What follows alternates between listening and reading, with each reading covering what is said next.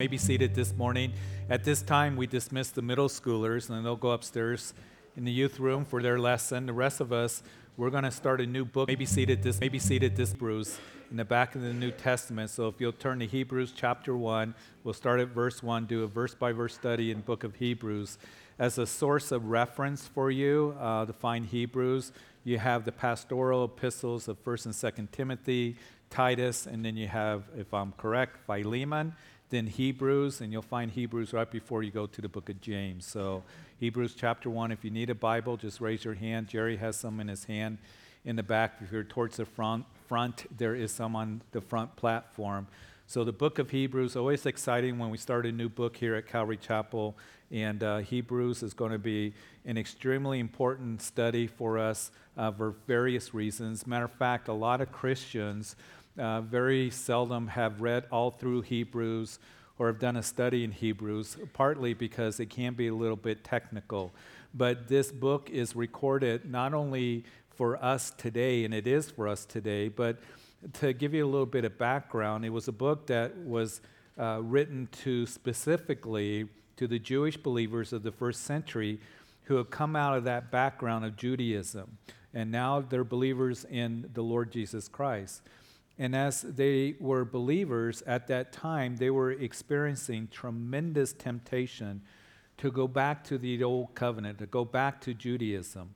And as we read the Old Testament and have an understanding of the Old Testament, which we have done on Wednesday nights, going through those books of the law and going through the Old Testament and the book of Psalms, we're going to see that Hebrew is going to make reference, a lot of reference to Psalms, making reference to the book of Leviticus and to Exodus, and having an understanding of those books, being familiar with them is going to greatly help us and aid us in understanding what is being told to us here in this book, the book of Hebrews. Now, as you recall, that in the book of Exodus, as the children of Israel came out of Egypt and they uh, would come to the mountain of God, that God made a covenant with them. They are a covenant people but also at that time they would receive uh, the Levitical priesthood. There were the sacrifices and the offerings and the feasts that were given to them. And it would be later on in their history, of course, when they came into the promised land. And we know that it would be Solomon that built the first temple, and then that temple destroyed by the Babylonians. Uh, after their captivity by Babylon, they would come back into Jerusalem, rebuild the second temple. But this is all part of their history the Old Covenant, the law, the sacrifices, the feasts, and, and everything that they observe. It's been a part of their history at the time of Jesus' death and burial and resurrection for 1,500 years. And the Jews that were becoming believers, and remember that most of the early church believers would be Jews as the gospel would spread from Jerusalem to Judea to Samaria and to the ends of the earth. And there would be a great temptation to go back to all of that, to have the mindset of, well, what was all that for? The Old Testament and the sacrifices and the feast, was it all for nothing? But there would be a temptation to go back to that which had been instilled in them and their fathers for so long.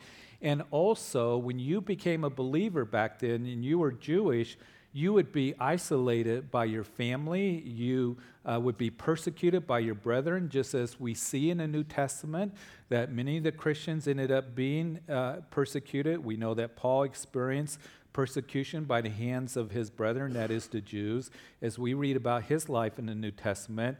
And those Jewish believers would begin to think that the rituals and the sacrifices and perhaps the Levitical system was somehow superior to the new covenant that Jesus had now established. And perhaps it will be easier to go back to those things.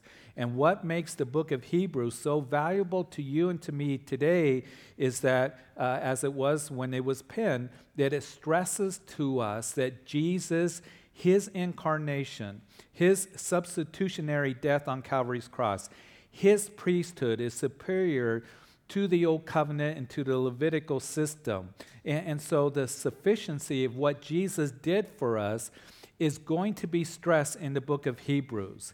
He is superior to any religious system, he is superior to any religious leader, he is superior to anything that has come along. And what the study of the book of Hebrews is going to do for you and for me is when somebody comes along and says, you have to observe these rituals, you have to do this thing, that we're going to understand that it is Jesus that is superior to all that and what he did on the cross and going to the cross for you and for me, that it is sufficient for us. Matter of fact, the word better is going to be used here in the book of Hebrews some 12 times, I believe, that Jesus, that his sacrifice was better than the old covenant sacrifices which would include that they had to keep doing sacrifices over and over and over again of the animals. Why?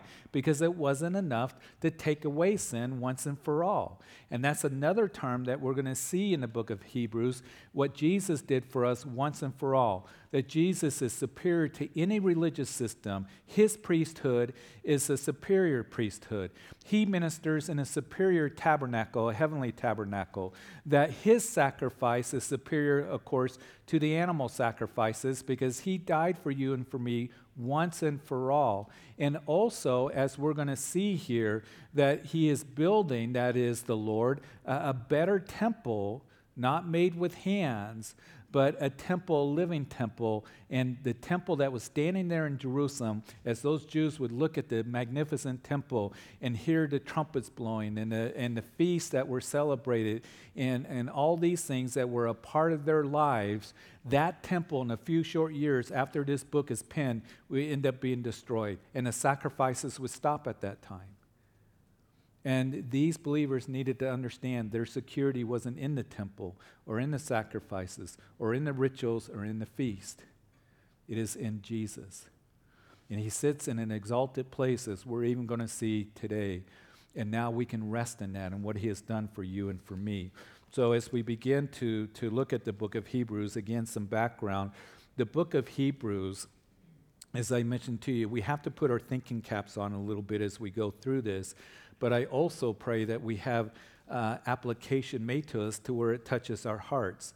Now, the person or the author who penned the book of Hebrews, it's unclear because the author does not identify himself in this letter. As, as you know, that as you go through the, the epistles, an epistle is a letter uh, in the New Testament, uh, you have many of the writers that identified themselves, such as Paul.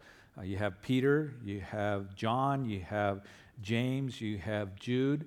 But here, the author does not identify himself as the writer here. Um, there has been much debate on who wrote this book, who was the human instrument that wrote these words down. Many Bible scholars, I think that most of them, believe that it was Paul the Apostle that wrote the book of Hebrews. Uh, whoever wrote this book, it is evident that they had a great understanding of the Old Testament, Old Testament theology, the Levitical priesthood, and they had a, a good Greek vocabulary. This book, as I mentioned to you, is somewhat technical. So some say that it was Paul who was the great scholar. He was a Pharisee of Pharisees. He excelled in, in Judaism. That he was the one that, as even in the book of Acts, he would go into the synagogues and he would show the Jews from the scriptures that Jesus Christ is Lord. And, and so he had a great knowledge of the Old Testament scriptures. And so some point out that it must be Paul the Apostle. Also, they will say that this letter seems to be Pauline. And, and what that means is the style of writing seems to point to Paul the Apostle. When we get to chapter 10, there's actually going to be some clues that are going to be given to us in that chapter who penned this epistle. Uh, it tells us there that uh, the writer was uh, one that had been in bonds. Of course, that certainly was Paul at times in his ministry. That he writes it from Italy, uh, this book, and also that he was a companion of Timothy. And of course, Timothy was a young protege of Paul. But I think that maybe perhaps one of the biggest clues that Paul is the writer, the author, it comes from Peter, because Peter, when he writes his first epistle in chapter 1, uh, of 1 Peter, verse 1, he begins that letter by saying, To the pilgrims of the dispersion. That is, he's writing to the Jewish believers that had been dispersed, particularly because of persecution. When he closes his second letter in 2 Peter chapter 3, verse 15, Peter writes that just as our dear brother Paul also wrote to you, so some believe that perhaps that Peter is given a hint that Paul is the one that wrote to you Jews the book of Hebrews. We don't know for sure. But Paul perhaps is one that is the, indeed the writer of the book of Hebrews. Some have said that perhaps it was Barnabas. You know, Barnabas, he was a scholar. He traveled with Paul in that first missionary journey. They later would separate. He was a scholar. He was a Levite, according to Acts chapter 4, verse 36, and he would have a good understanding of the Levitical priesthood. Some have said perhaps that it's Apollos. You might remember him mentioned in the book of Acts, that he was a great orator, a great scholar, knowledgeable, powerful speaker. So you can do more study on that. Some suggest and point to Luke. I think it's less likely that it was Luke. Keep in mind that Luke, we just finished his gospel, that Luke was not one of the disciples of Jesus. He was not Jewish, he was a Gentile. So I think it's less likely that Luke is one that wrote this book. But we do know this for sure. Whoever was the human instrument that wrote the book of Hebrews, the ultimate author is the Holy Spirit, right? Is the Lord that wrote this book. 2 Timothy chapter 3 verse 16, do not forget this verse. Yet all scripture is given by inspiration of God. Is God breathed and it is profitable for doctrine, for reproof, for correction, and instruction in righteousness. So this book is going to profit us, be beneficial to us, going to speak to us in a very powerful way. So with that background, let's begin to look at the book of Hebrews, chapter 1, verse 1, that God, who at various times and in various ways spoke in time past to the fathers by the prophets. So God has spoken to man at various times and in various ways. He spoke to Adam, the first man. He spoke to Abraham, said, I'll make you a, a, great nation. He spoke to Moses from the burning bush as he declared his name, I am that I am. He spoke through the prophets, he spoke through angels. God has spoken to man at various times and in various ways, spoken time past to the fathers by the prophets. Let's continue in verse 2 has in these last days spoken to us by his Son whom he has appointed heir of all things, through whom also he made the worlds, who being in the brightness of his glory, in the express image of his person, and upholding all things by the word of his power, when he had by himself purged our sins, sat down at the right hand of the majesty on high.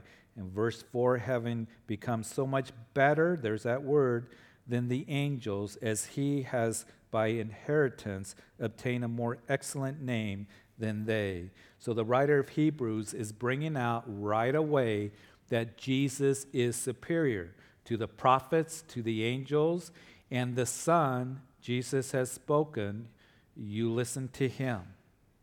The author of Hebrews is writing in such a manner that God has spoken, the Father, through various ways at various times and the Father, that is God, is speaking concerning his Son that he is superior. Now, you might recall in our Luke study in Luke chapter 8, it's also recorded in Matthew chapter 17, that when Jesus was on the Mount, Mount of Transfiguration, that there is Jesus transfigured. He's glowing, he's shining, he, along with Elijah and Moses. Peter, James, and John that had gone up on the mountain with them were sleeping, and they woke up. They got a glimpse of it, and Peter said, It's good for us to be here. He was so excited. He says, Why don't we build three tabernacles? One for Moses, one for Elijah, and, and one for Jesus. And all of a sudden, they heard the voice of the Father that would say that this is my beloved Son in whom I am well pleased. Hear him. In other words, Peter, you don't put Moses and Elijah on the same level as my son, the, the law and the prophets. And this is my beloved son in whom I am pleased. You need to hear him. In John's gospel, which emphasizes the deity of Jesus, Jesus, as he is there, uh, the religious leaders are challenging him, confronting him. And in John chapter 8, as those religious leaders would boast that they were Abraham's descendants, and we know that God spoke to Abraham, and Jesus made the point to them that I speak to the world those things which I heard from him, that is, from the Father. And he would go on to say in John chapter 12, For I have not spoken of my own authority, but the Father who sent me gave me a command that I should say, and I should speak, and I know that his command is everlasting life.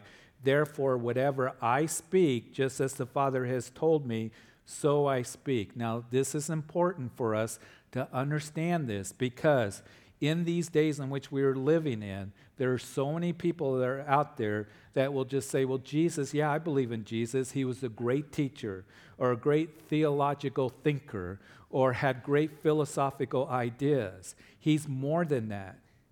He is the Word. John chapter 1, verse 1 In the beginning was the Word, the Word was with God, and the Word was God. He spoke nothing apart from God. He is the complete revelation of the Father. He is the way, the truth, and the life. He is not a way, He's not just a truth, and He's not just a life.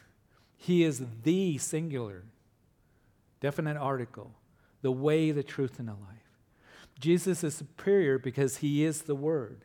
And then, as we read in, in verses 2 through 4, you have this sevenfold description that shows that Jesus is superior. You might want to highlight them or jot it down in your notes. First of all, in verse 2, he is the heir of all things. He is the heir of all that is the Father's. Now, as we make cross reference, we can go to Colossians chapter 1, verse 16, that declares that Jesus created all things. All things were created through him and for him. And what is such a marvelous truth of the scriptures is that we are joint heirs with Christ, aren't we? Romans chapter 8, verses 16 and 17. Let me read it to you. The Spirit Himself bears witness with our spirit that we are children of God, and if children, then heirs of God, and joint heirs with Christ. So Paul would say the same thing in Ephesians chapter 1 when he's bringing us into the heavenlies the spiritual blessings that are ours as believers. And in verse 11 of Ephesians 1, he writes, In him also we have obtained an inheritance.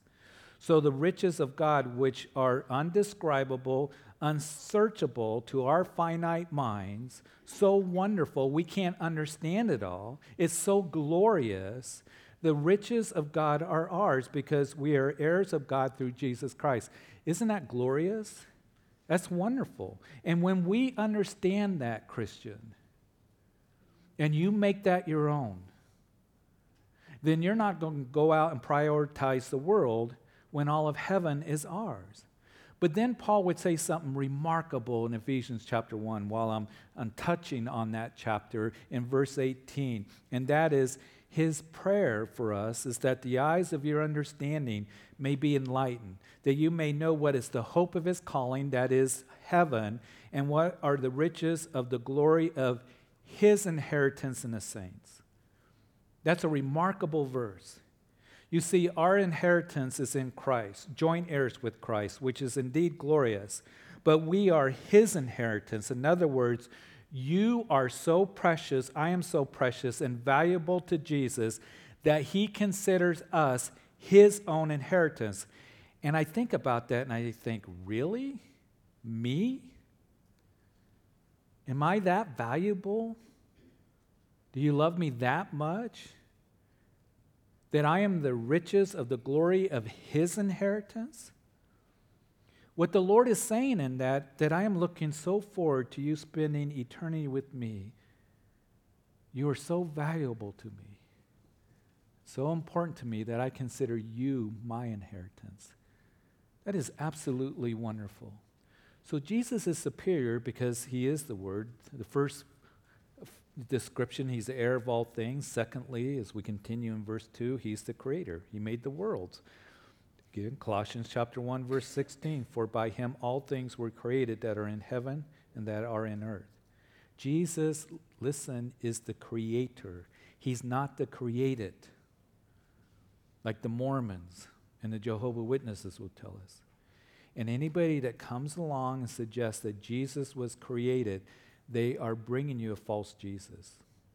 Thirdly, in this description of Jesus, which shows the superiority of our Lord. Verse 3 He's the brightness of His glory.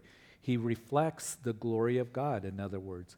You might remember that in John chapter 17, when Jesus, right before he goes into the garden, that he is praying, and he's praying to the Father. And he says, Father, I have manifested your name.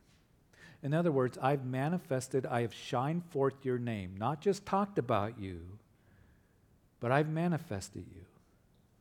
And he manifested, shined forth, reflected the Father perfectly. And we need to reflect the Lord in some way in our lives to others.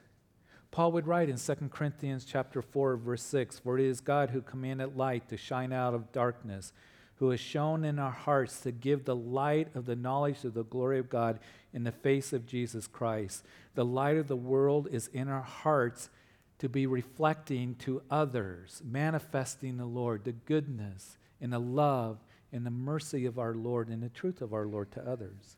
Number four, we read here that he's the express image of his person. You know, in that upper room, right before Jesus would go to the garden again, the last time with his disciples, that he would tell them that if you've seen me, you've seen the Father. And in Colossians chapter 1, verse 15, he's the image of the invisible God. And that word image means like a photograph. He is the perfect representation in every way of the Father. He is the nature, He is the character, He is the essence of God. And that's why Jesus would declare to them listen, Philip, you've been with me all this time. If you've seen me, you've seen the Father. Philip was asking us, Show us the Father. Ah, oh, Philip, if we want to know the heart of God, the character and the nature of God, it is me. Because the Father and I are one. He was the exact representation of the Father. Fifthly, the fifth description of Jesus that shows that he is superior to any of the prophets or angels or spiritual leaders. Number five, he upholds all things by the word of his power, verse three. In other words, he holds the whole universe together, held together by him. The scripture says that God holds the universe in the palm of his hand. And in Colossians chapter 1 verse 16 again, all things were created through him and for him. And then verse 17 goes on to say, and he is before all things and in him all things consist. What that means, all things consist, all things are being held together by him. And I've used this illustration before, but in physics, the, the law of physics tells us that, that like charges repel opposite attracts. You see that very clearly with magnets. If you have like charges, they push against each other. Opposite attracts. And in the nucleus of an atom, Jesus would create those atoms. You have like charges, such as positive charge protons, and they can be packed together in, in, an atom. And scientists are amazed and wonder what really keeps the atom from repelling, from exploding. And there's all kinds of complicated theories and physics that I don't fully understand, but I do understand this that the Bible tells us that He holds all things together. He holds it all together. He's the creator, and then Peter writes in 2 Peter chapter 3 that one day the heavens and the earth are going to pass away with a great noise. The elements will melt with a fervent heat. One day, Jesus is going to let it all go. And the heavens and the earth, as we now know, are going to go up in a huge nuclear reaction. We read about how the heavens and earth will melt away in Revelation chapter 20. And then he's going to create a new heaven and a new earth and a new Jerusalem where we will be with him for all eternity. And we get to see him create all of that. But I do want to ask you this today Are you letting him hold your life together? Because He wants to hold your life together. And He desires for you to submit to Him and surrender to Him and trust in Him and rest in Him. Because He's the one that's going to hold your life together. And if you're looking for anything else to hold you together, you know what's going to happen? Over time, you're going to find that everything's going to unravel and things are going to begin to explode. Allow the Lord to truly hold your life together because He wants to. Number six, He Himself purged our sins, verse 3. He provided for the cleansing of our sins, something that we talked about quite extensively as we finished Luke last month, uh, looking at the crucifixion of Jesus. We're going to see that the author of Hebrews is very carefully, very painstakingly, is going to show us that Jesus' sacrifice on Calvary's cross was sufficient for our forgiveness of sins. No angel died for you. no gr- prophet, no great leader, spiritual leader died for you. Only Jesus went to the cross and died for you. And then, number seven, the seventh uh, description here, he sat down at the right hand of the Father. When he died for his sins, he didn't stay in the tomb, he rose again and he would ascend to the Father. He sits at the right hand of the Father. It speaks of an exalted place. No angel, no prophet has that place of honor or exaltation with the Father, only the Son. So, in the descriptions of Jesus that we went through fairly quickly, Hebrews establishing that Jesus is preeminent in all things. So, I pray that we understand that because there is so much teaching out there that will make Jesus, you know, less than what he is. And, and that, yeah, he's the Son of God, but he is created. They deny the deity of Jesus. Oh, he was just a great teacher. Listen, he is Lord. And that's what the rest of Hebrews is going to say. He's greater than the angels, as we're going to continue to see in chapter one, because there can be, in some circles of Christianity, emphasis on, on angels and communicating to them and all of this. And He is the one that has brought us life. He's the author of our faith, perfecter of our faith, and life is found in Him alone. So now we see that the writer of Hebrews, as the Jews at that time, really esteemed angels. And again, there are some in the Christian, um, in some circles, that really esteem angels, that Jesus is to be esteemed much more than the angels, the one who is the creator. And uh, so uh, the author continues to make that case that the Son Jesus more superior than those angels. Verse 5, let's read. For which of the angels did he ever say, You are my son today, and I have begotten you? And again, I will be to him a father, and he shall be to me a son. So understand that it is the Father speaking here. We see that Psalm chapter 2, verse 7, 2 Samuel chapter 7, verse 14, quoted, speaking of Jesus, not an angel. There will be those that may knock on your door that Jehovah Witnesses that say that Jesus is Michael the archangel. Listen, you show them these verses in verse 5 to the end of the chapter that will indeed show that Jesus is not an angel. He's not Michael the archangel. And Jesus uniquely has the title of Son of God. Now, again, those who will come along and say that, oh, we believe Jesus is the Son of God. You see, Psalm 2 quoted here is, I have begotten you, but then they will try to confuse you. They'll come along and say, well, Jesus was created. That's what the Mormons believe. That's what the Jehovah Witnesses believe.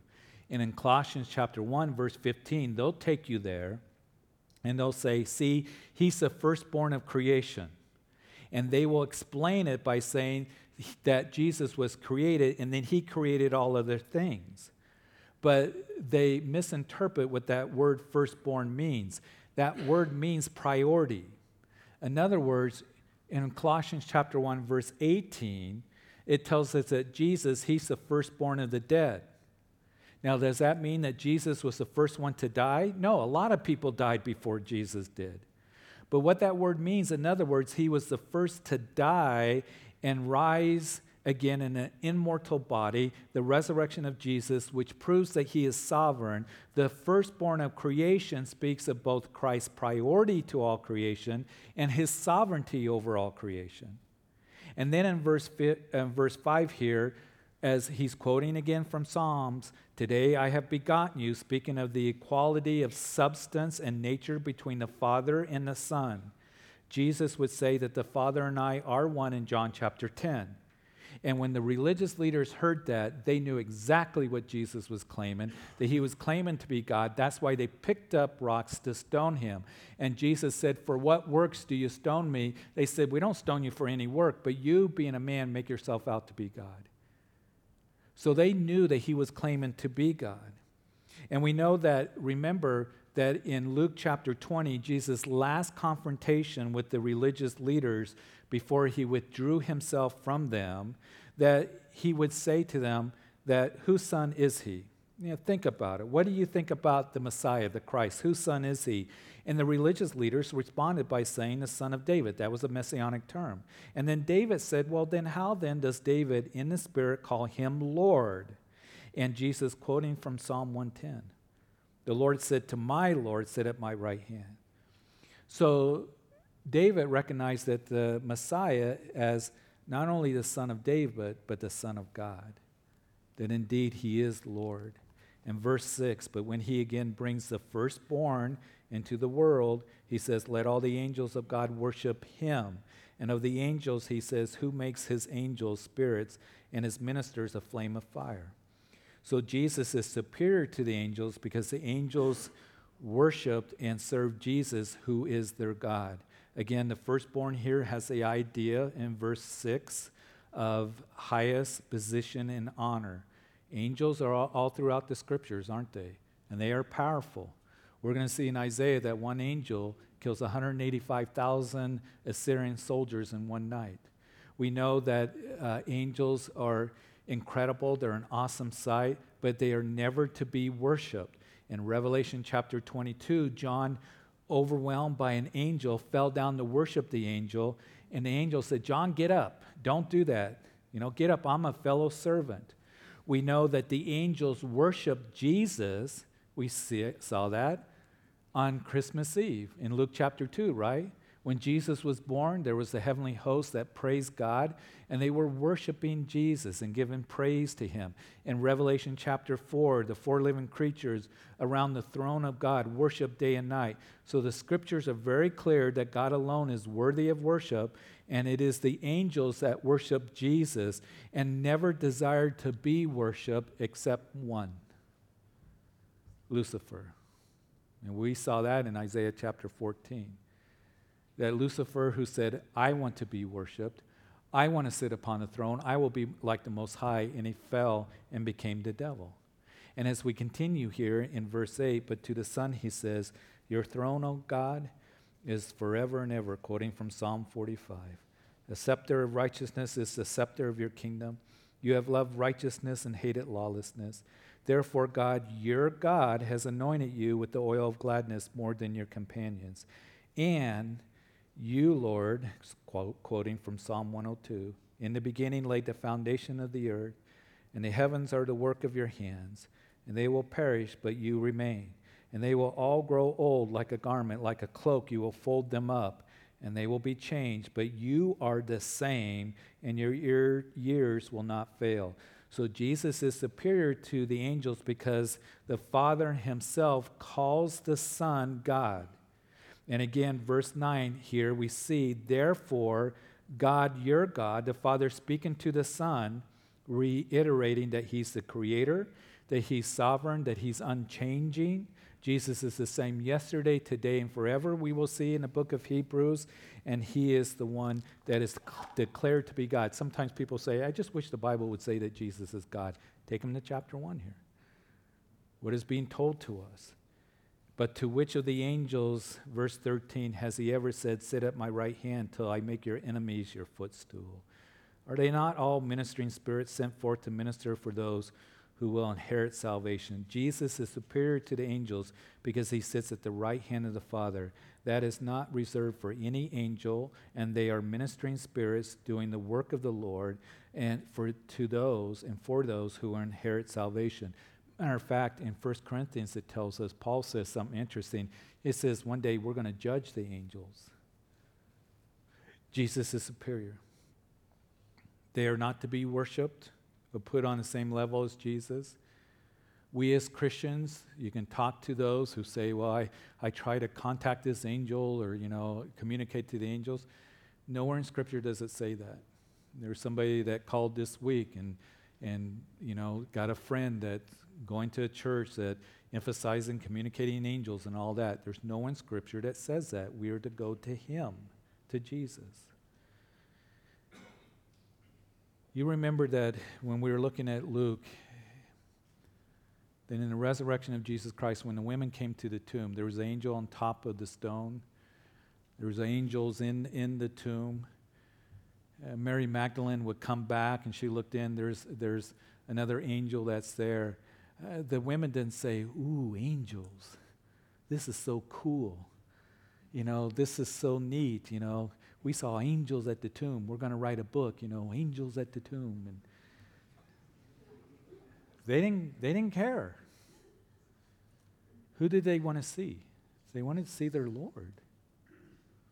And I think about Mary Magdalene who saw those angels and then came back second time and looked in and and, and there's you know angels and, and and she turns around and she thought she supposed that Jesus was a gardener and she says, "Where have you put him?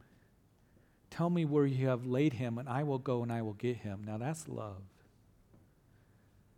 that a woman said, I will go and get this 200 pound man, if he weighed around there, 150 to 200 pounds, and I will drag him back and I'll put him back.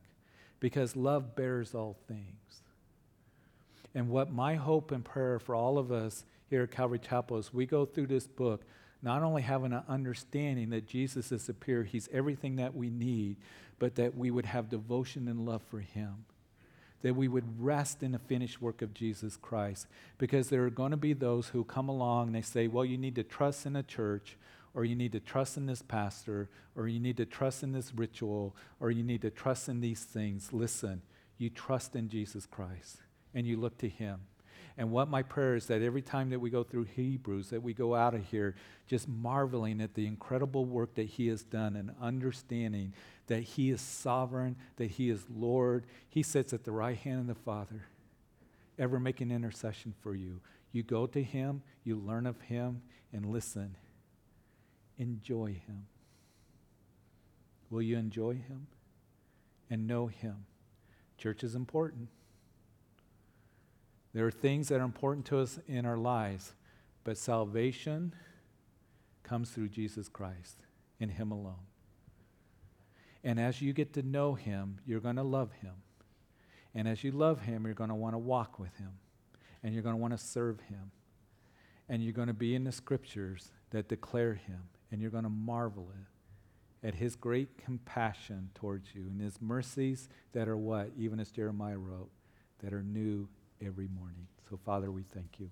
We thank you for your love for us. We thank you for the work of Jesus in our lives, that we don't have to trust in a religious system. We don't have to trust in a ritual. We don't trust in those things. We trust in you. It is Jesus that went to the cross once and for all. He is superior. He is Lord and is in that exalted place sitting at the right hand of the Father.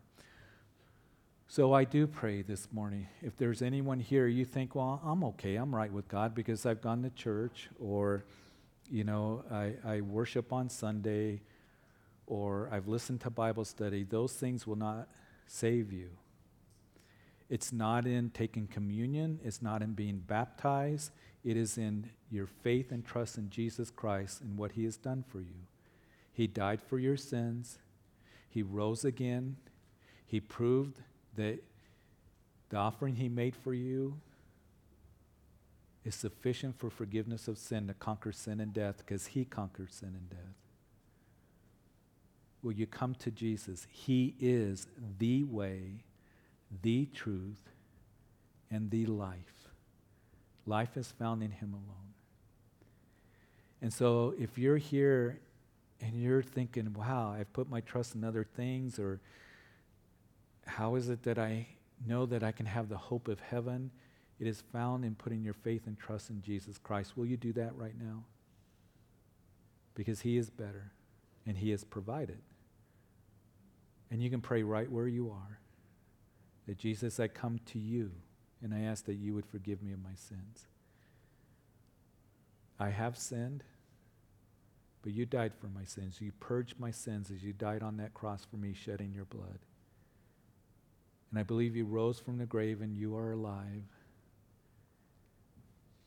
And I ask that you would be my personal Lord and Savior. I thank you for forgiving me. I believe that you're the source of eternal life. I thank you for the promise of heaven. And I want to know you and walk with you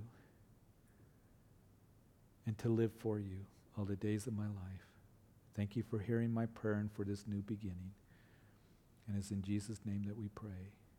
And listen, if, if you're here this morning, in this room, because I know that those of you out in a coffee shop, you can do this as well, but I want to pray for you if you made that decision. You just put your hand up and put it back down. You're making a, a declaration that I do believe in the Lord. God bless you. Anybody else? Just put your hand up and say, I've made this decision that, that I'm declaring that I've come to Jesus as my Lord and Savior. It's not coming to church. Not listening to a Bible study, anybody else at all.